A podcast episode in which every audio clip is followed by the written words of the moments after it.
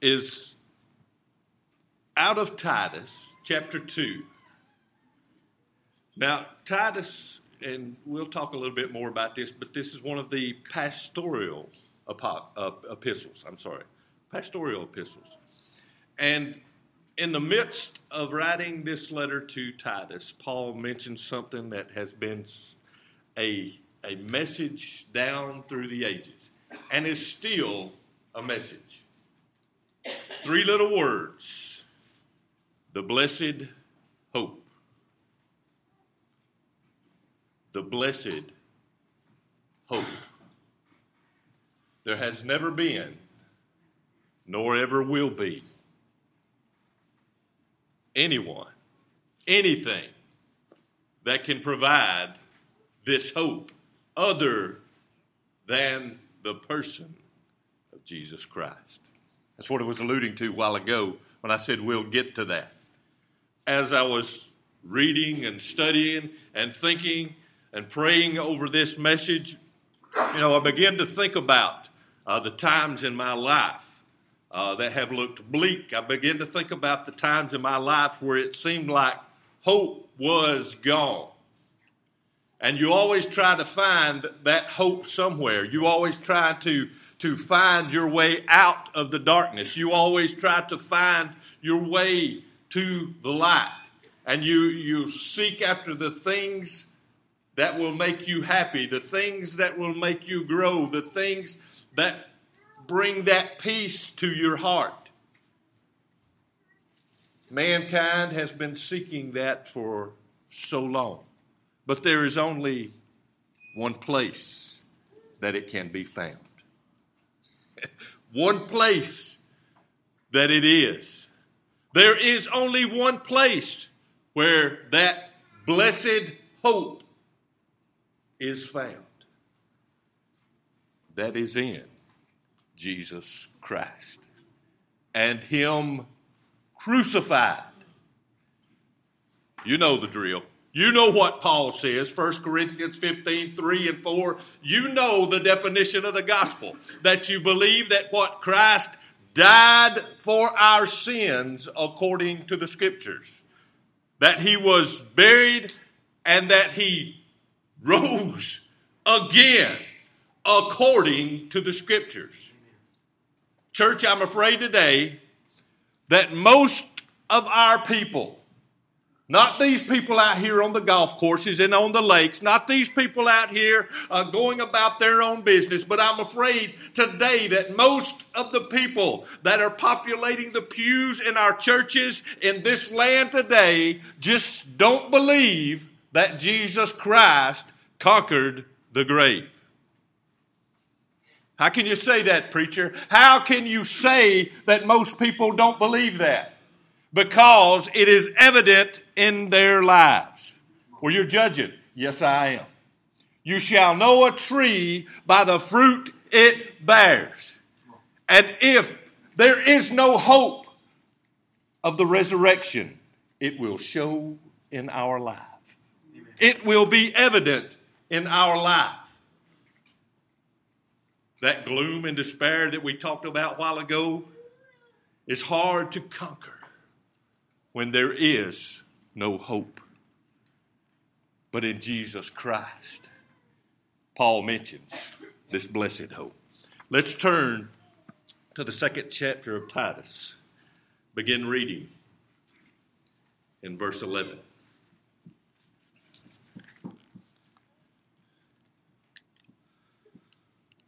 Paul says this in his letter to Titus And remember, we are picking up in the middle of this letter, so we don't have time to cover all of it. I wish we did, but we're picking up in the middle. And after Paul has exhorted uh, uh, Titus, this is what he gets to in verse 11. For the grace of God that bringeth salvation hath appeared to all men teaching us that denying ungodliness and worldly lust, we should live soberly, righteously, and godly. In this present world, looking for that blessed hope and the glorious appearing of the great God and our Savior Jesus Christ, who gave himself for us, that he might redeem us from all iniquity, and purified to himself a peculiar people, zealous of good works. These things speak and exhort and rebuke with all authority. Let no man despise thee.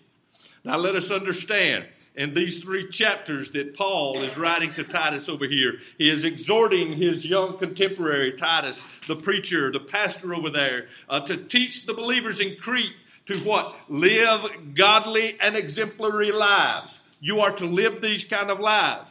In the first two chapters, Paul uses a word that scares a lot of Christians to death the word doctrine. He uses it no less than four different times in his writing over here.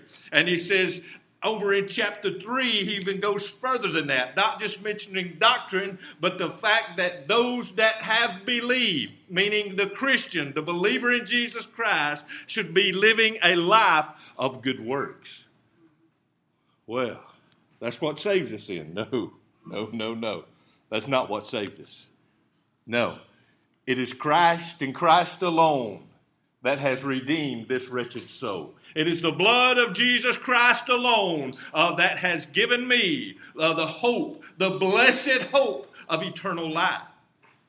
But you see, when that blessed hope is re, uh, realized, when I have that in my heart, guess what I'm going to do? I'm going to tell the news. I'm going to tell the news. See, I think see Brother Chris sitting back there, and I think about that when they roll up on the scene there uh, in a fire truck. There's a fire there. They don't just roll up and, and, and get out of the truck and just look and say, well, I guess this place is going to burn down. No, they don't do that. Uh-uh. They better not anyway. Uh, no, they get out and go to work. Number one, is there anybody in there? Is there anybody that needs to be rescued? And you see, this is what Paul is telling to Titus. You have, son, that blessed hope. You know the answers. You know what this world needs. Don't hide it under a bushel. Don't put it out. You let people know. You give them this answer that they need because there is only one answer. There is no hope in the things of this world. You see, we unfortunately have become very adept in this country at pointing our children to find hope in all kind of different things. Study hard, make good grades, go to a good school, get a good job, do good things in this life, make a name for yourself, and these are all honorable things. not preaching against those. They are honorable, but they are not the blessed hope. There are things that give us hope, but they are not the blessed hope. What is so special about the blessed hope? What is so different about the blessed hope? So different that in this life we can tell our children, you know, if you do good things, if you achieve these things, people will recognize you. You'll gain these things in life. What separates this hope from the blessed hope? Because all these things that you can achieve in this life, all these things that you can gain, I don't care how many numbers are in the bank account. I don't care how many garage doors are in the garage bay. I don't care how many square feet are in the house. I don't care where the house is at. I don't care how many gates the house is behind. I don't care how many titles is behind the last name. I don't care how many big names are on the friends list. All of that is worthless when this life is over. Worthless. There is only one blessed hope. The hope that this life gives is worthless when it really counts. Now, see, you think about that. When it really counts, Did you know that they've done medical studies? And they found out that 100 out of 100 die. Death is coming to us all. It is appointed unto man once to die. After this, the judgment. But Paul says to Titus, and he says to us, that's not the end. That's not the end. Oh, there's hope beyond the grave. That's why today is such a blessed day. Look what Paul says. Let's examine this closely. In Titus chapter 2, verse 11, the first verse, he says, For the grace of God that bringeth salvation hath appeared to all men. Now, here Paul gives us a very direct and very important principle. There are many in this life. Well, what does, does man do that's never heard the gospel? What do these people do who've never heard about Jesus Christ? Uh, Paul reveals to Titus and also to us through the inspiration of the Holy Spirit, no less, not from Paul's own wisdom, but through the inspiration of the Holy Spirit. There is no one, no one that will stand before God innocent and say, I didn't know.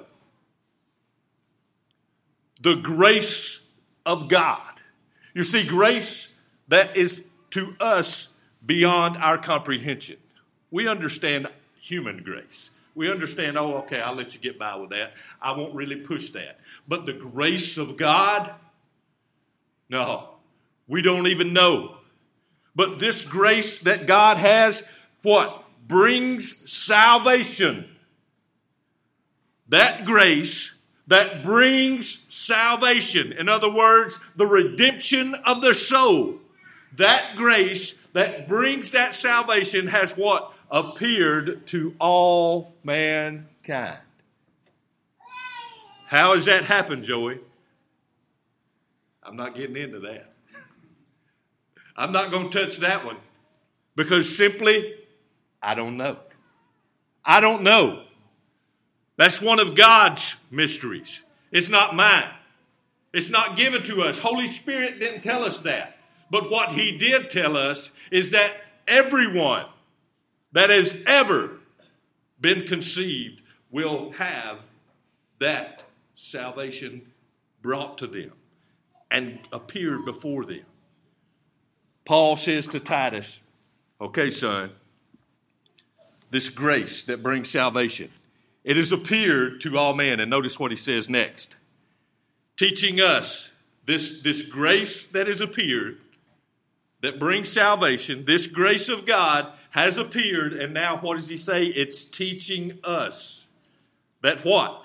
Denying ungodliness and worldly lust, we should live soberly, righteously, and godly in this present world. This is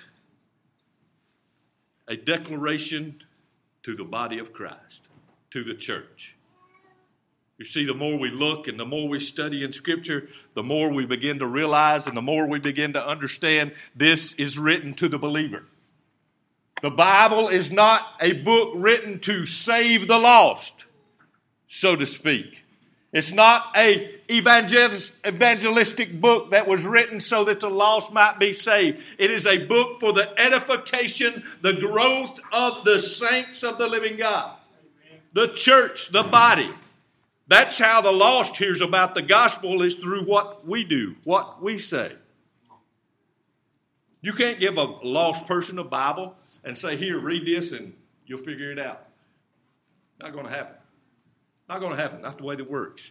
The Holy Spirit is our teacher. He is the one who teaches us, who leads us. And you must be led by the Holy Spirit when you read this word. And so Paul says to Titus, this grace that has appeared that brings salvation is going to teach us that what? Denying ungodliness and worldly lust. We should live what? Soberly, righteously, and godly in heaven? No, in this present world. Woo. Oh, oh me. Oh my. Yes. Preacher, what you talking about? We can't have fun in this life. We're supposed to go through this life uh, denying ourselves the pleasures of this world. My friends are doing this and doing that, participating in this, participating in that, going to these places, going to those places, and I'm not supposed to do any of that. Paul says to Titus, and the, the scripture plainly teaches us because this word is used numerous times throughout the New Testament, we should live soberly. The world teaches what? Live how you want to. Live your own life. You've only got one, you better live it like you want to. Look out for number one, because nobody else is going to be looking after you. Let yourself go. Live a little. Paul says, no, we are to live soberly. We are to have our mind, our wits about us, spiritually speaking. We are to be the people that the world looks at and say, what's going on with them? Like Peter says later, we're called to be a peculiar people, a set apart people, an example unto the world. And you see, this is where Satan has truly tricked the church. He's really got his hooks in us in that he has convinced us he has given us this great, great lie that if we don't grab a hold of it in this life, that we've somehow missed out on everything. That is a lie from Satan. This life is nothing. This life is simply a preparation for life to come. And you see, that's what Satan has sold us on. That if we don't live a life to its fullest in this life, we've somehow missed out on something. But Paul says, no, Titus, you're to teach these people to live soberly, to live righteously, and to live godly in this present world. Why? Why? Everybody else is having fun. Why can't we? Verse 13. Now, the grace of God that has bring, brings salvation, that's appeared to all men, is coming to us, teaching us these things. To be sober in this life. And then he says this in verse 13 looking for that blessed hope. That blessed hope. And what? The glorious appearing of the great God and our Savior, Jesus Christ. And here is where we get to the crux of the matter. Here is where the rubber meets the road, child of God. Are you today looking and longing for the appearing, the glorious appearing of the Lord and Savior Jesus Christ? Or are your eyes cast upon this world? Are you looking for his appearing? Do you long for his appearing? Or is your eyes looking and longing after the things of this life?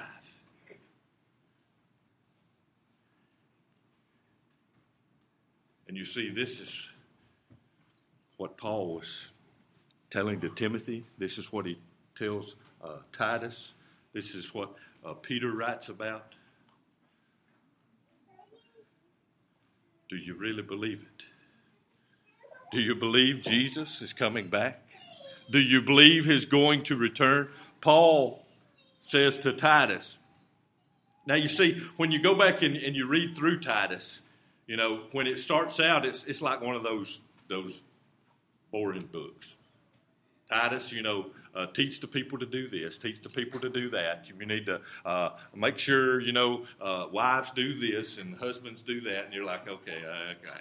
But right in the middle, right in the middle of all that mundane, everyday stuff, Paul says to Titus, Look, son, you've got to teach these people. You've got to show them. You've got to be an example before them of what this blessed hope.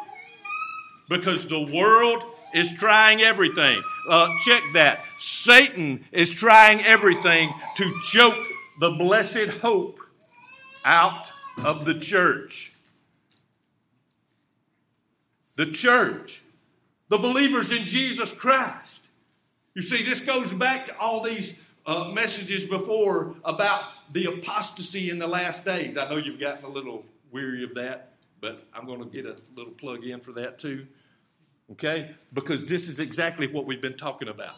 Too many of our people in our churches are sitting here today who have no clue what Satan is doing to us, how he has tricked us, how he has got us to be at ease in this world.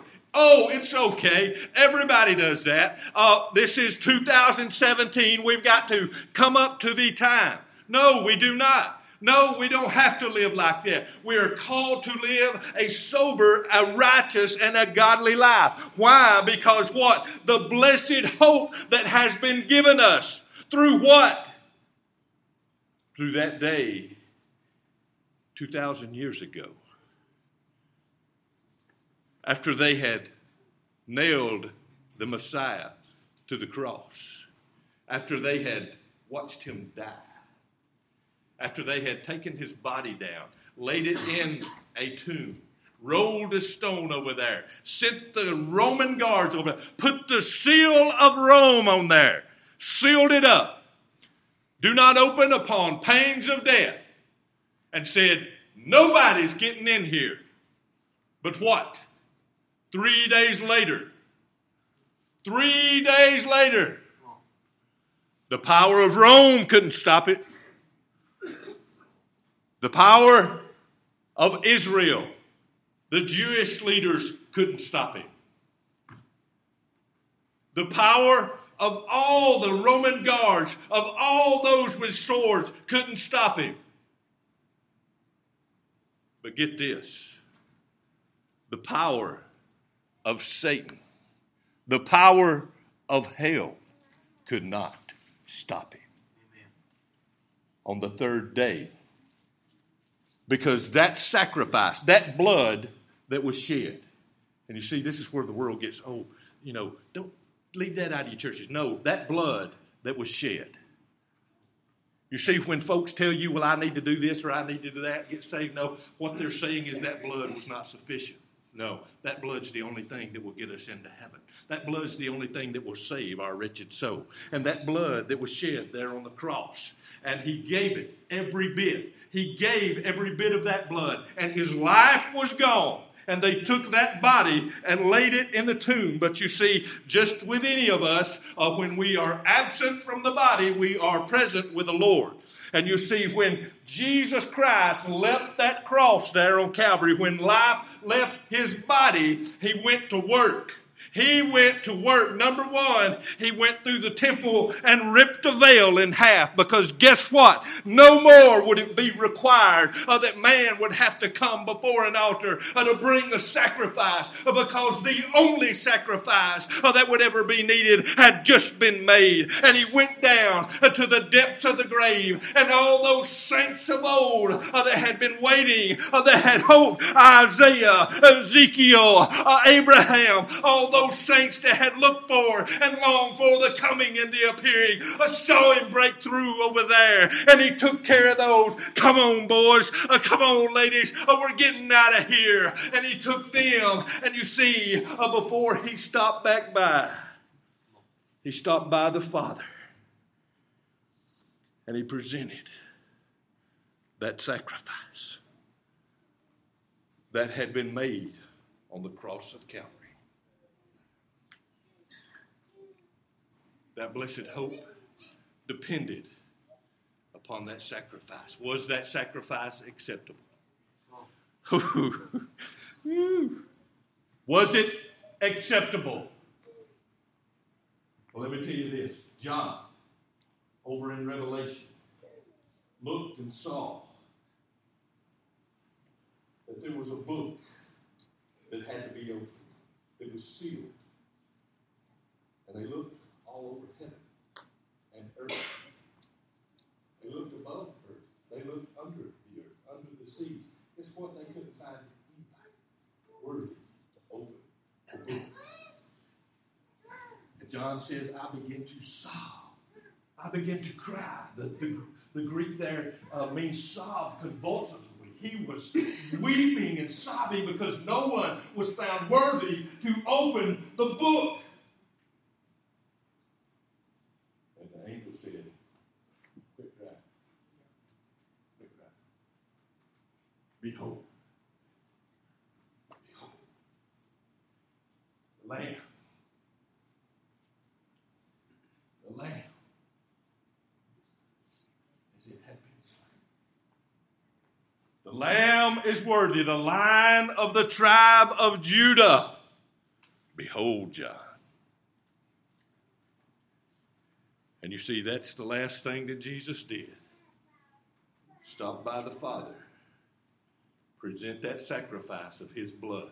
Was that sacrifice sufficient to cover the sins of every human being that had ever been conceived? Since the time of Adam, when we were cast into this sinful life, when the curse of sin was brought upon us. Was that blood sufficient? Was that blood able to cover every single sin? Regardless of what we can do, it was that blood and that blood alone. Father, this is it. Guess what? The father said, Oh, yeah. The lamb as it had been slain from the foundation of the world. They knew what needed to be done, they knew what had to be done. And the Son fulfilled what was required of him a sinless, perfect, human life that was lived. And according to that, now the law, the law that says what? The soul that sinneth, he shall die. Guess what? Jesus Christ did not sin. And by the law, the word of the living God, by the law, death has no hold on him. They took his life, they took it from him. Well, he gave it. they didn't take it. They thought they took it. They thought they took it. They thought they had defeated him. Guess what? Uh, let's check the. What does the law say? Uh, the law says, "The soul that sinneth, it shall not die." Hell, give me the keys. They're not yours anymore. Grave, come on, guys. You don't belong here anymore. Father, here's the sacrifice. Son, it is accepted. Death has no dominion over you. Go back and get that body. On the third day, the blessed hope. The blessed hope. All these tears and pain in our life that Satan tries to drive a wedge in between us and our God shall one day disappear. Disappear. Can you imagine a life of no pain, of no sadness, of no heartache? Can you imagine that? It's real, church. It is real. And it was made possible by none other than Jesus Christ Himself. Paul says to Titus, that blessed hope, son, you tell people about that blessed hope. That blessed hope is given to us. Uh, Luke writes about it in Acts 24 15.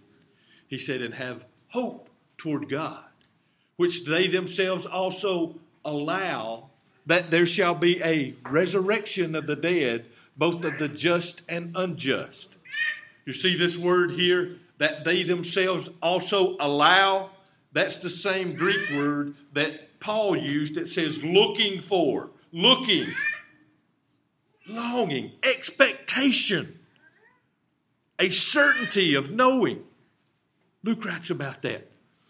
Jude writes about it, the brother of our Lord, in his gospel. Uh, Jude 1, verse 21. Keep yourselves in the love of God, looking, looking for the mercy of our Lord Jesus Christ unto what? Eternal life. Eternal life. These things are taught to us as the church. Paul finishes up his letter or his admonition to Titus. In verse 14, he says, Who gave himself for us, that he might redeem us from what? Some iniquity? No. From most of our iniquity? No. From all iniquity. And purify unto himself a peculiar people, zealous of good works. That's us, church. That's us. A peculiar people, zealous of good work. It's okay that you think I'm crazy. It's okay that you call me peculiar. I'm supposed to be that way. We're all supposed to be that way. Our families are supposed to think we're crazy. Our families are supposed to think we're out there. We are a peculiar people. We are zealous unto good works. Because why? Because of that blessed hope. Paul says, These things speak and exhort and rebuke with all authority. Let no man despise thee. You see, our Western culture and our Western society, we've got a little bit soft, I'll say. Well, Joey, you shouldn't say that. Well, that's what I mean. Yes, you should. If you, if you are a believer in the Lord and Savior Jesus Christ, you say, you proclaim, I am a believer in the Lord and Savior Jesus Christ. I am a Christian. Listen, you and I are accountable to one another. When you go out here and act a fool, you don't just uh, give yourself a bad name. Guess what? You give me one too. When you go out here and act a fool, guess what? You don't just sully your own bad name, you sully the name of the Lord and Savior Jesus Christ, and thereby the whole church suffers. See, that's where our church is at today. That's where our church is at. In this country. People don't want to don't want to uh, hurt folks' feelings. People oh, it's all right. Everybody, everybody's got their own idea of right and wrong. Uh, yes, they do, but it, it still don't make it right. There is only one right. That is the right of the Word of the living God. If someone is offended by that, then guess what? That means that they're on the wrong side.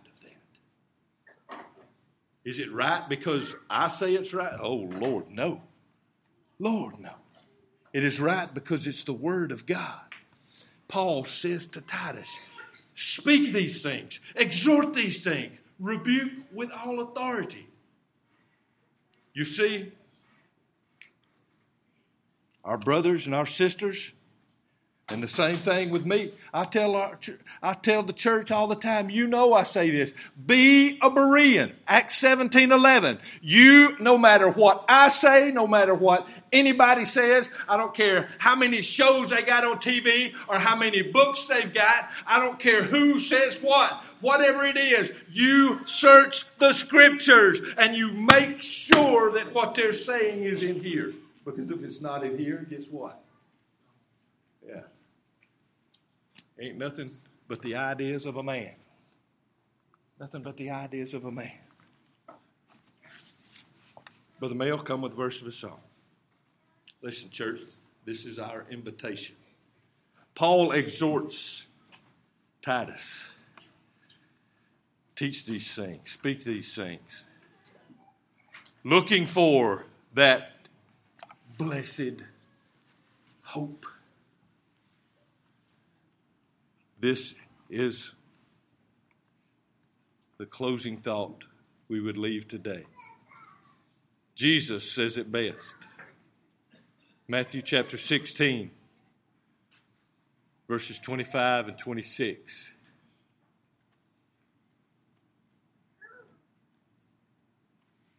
He said, For whosoever will save his life shall lose it. And whosoever will lose his life for my sake shall find it. And this is the question for all of the world today. This is the question that confronts each and every one that lives on this earth. For what is a man profited if he shall gain the whole world and lose his own soul? Or what shall a man give in exchange for his soul? You see, there it is. There it is. That's why the church is in the condition that it is in our Western society today. That's why the church is no longer as effective as it used to be, because people no longer believe this. They're living for today. Let's have this program. Let's do that program. Let's make sure the, the church is relevant in today's society. Let's make the church, let's make sure the church it attracts people into it. No, we're not called to attract people in, we're called to go out. We teach and exhort the word in our churches. We don't put on a show to draw a crowd. That's what we're called to do. Jesus says it. What are you going to give in exchange for your soul? Every single one of us has to make that choice. Every single one of us. That soul that reaches the age of accountability, that realizes right from wrong, that knows what sin is, must make that choice. Is these pleasures that the world is offering me, in other words, what Satan has lied about, and said will bring me peace and will bring me joy? Are these things worth more than my eternal soul, my eternal condition? It should seem like a pretty obvious answer. It should seem like a no brainer. But you see, Satan is not this little dude in a red jumpsuit with a pitchfork that you see on TV. That's Hollywood. That's, that's all that Hollywood junk. Satan is an angel of light that could deceive even the very elect if Jesus hadn't shortened our days. That's who he is. This is the choice that we make. And listen, Thanks be unto God, our Lord and Savior, that this blessed hope, this blessed hope, you know, I don't, I don't, you don't have to bring me a check and say, okay, I'll give you this blessed hope for a certain price.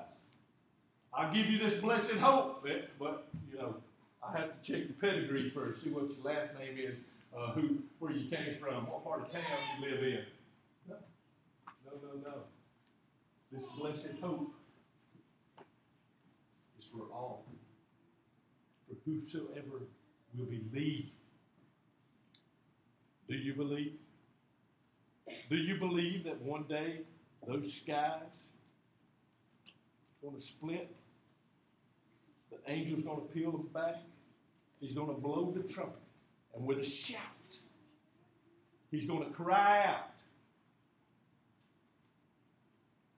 And the dead in Christ are going to kick up out of the ground. That glorified body is going to bust out of the ground. And then we, which are alive and remain, shall be caught up. Caught up. That Greek word means snatched away forcibly. That's crazy, preacher. Who really believes that? Who really, really believes that? I'm counting up. The blessed hope. The blessed hope. How can you have the blessed hope? Because of the gospel, because of the life, death, and burial of one man, Jesus Christ. Jesus Christ. While we stand, listen, you know how the Spirit's dealing with your heart today. Let's take care of business before this service is over. 488. 488.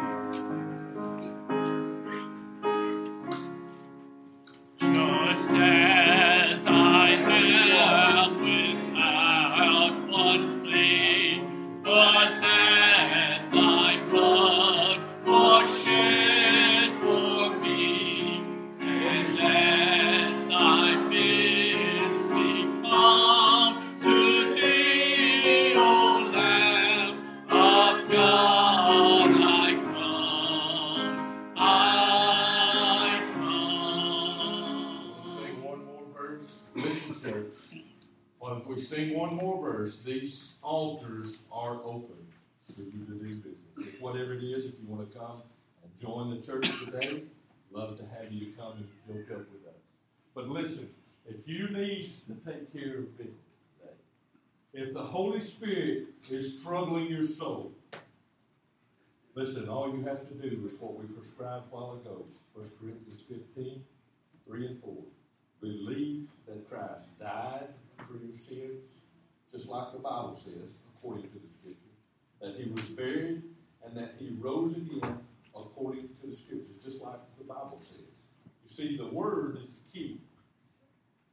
The Word is the key. That's why the devil's trying to corrupt that Word today. That's why he's trying to uh, come out with all these uh, uh, makeshift translations uh, that corrupt the true Word of the living God is because he don't want people to know the truth.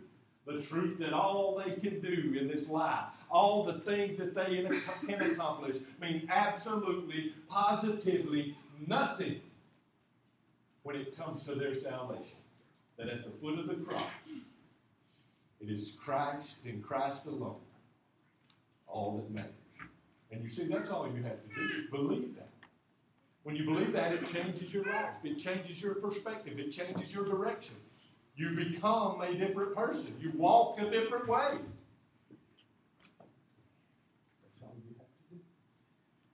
While we sing, one more verse.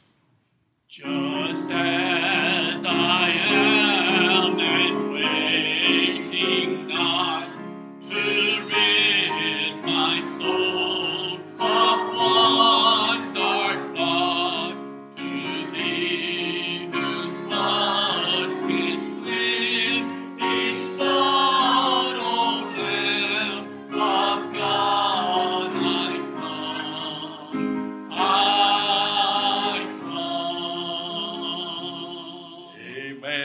church. I appreciate your good attention this morning. I appreciate each and every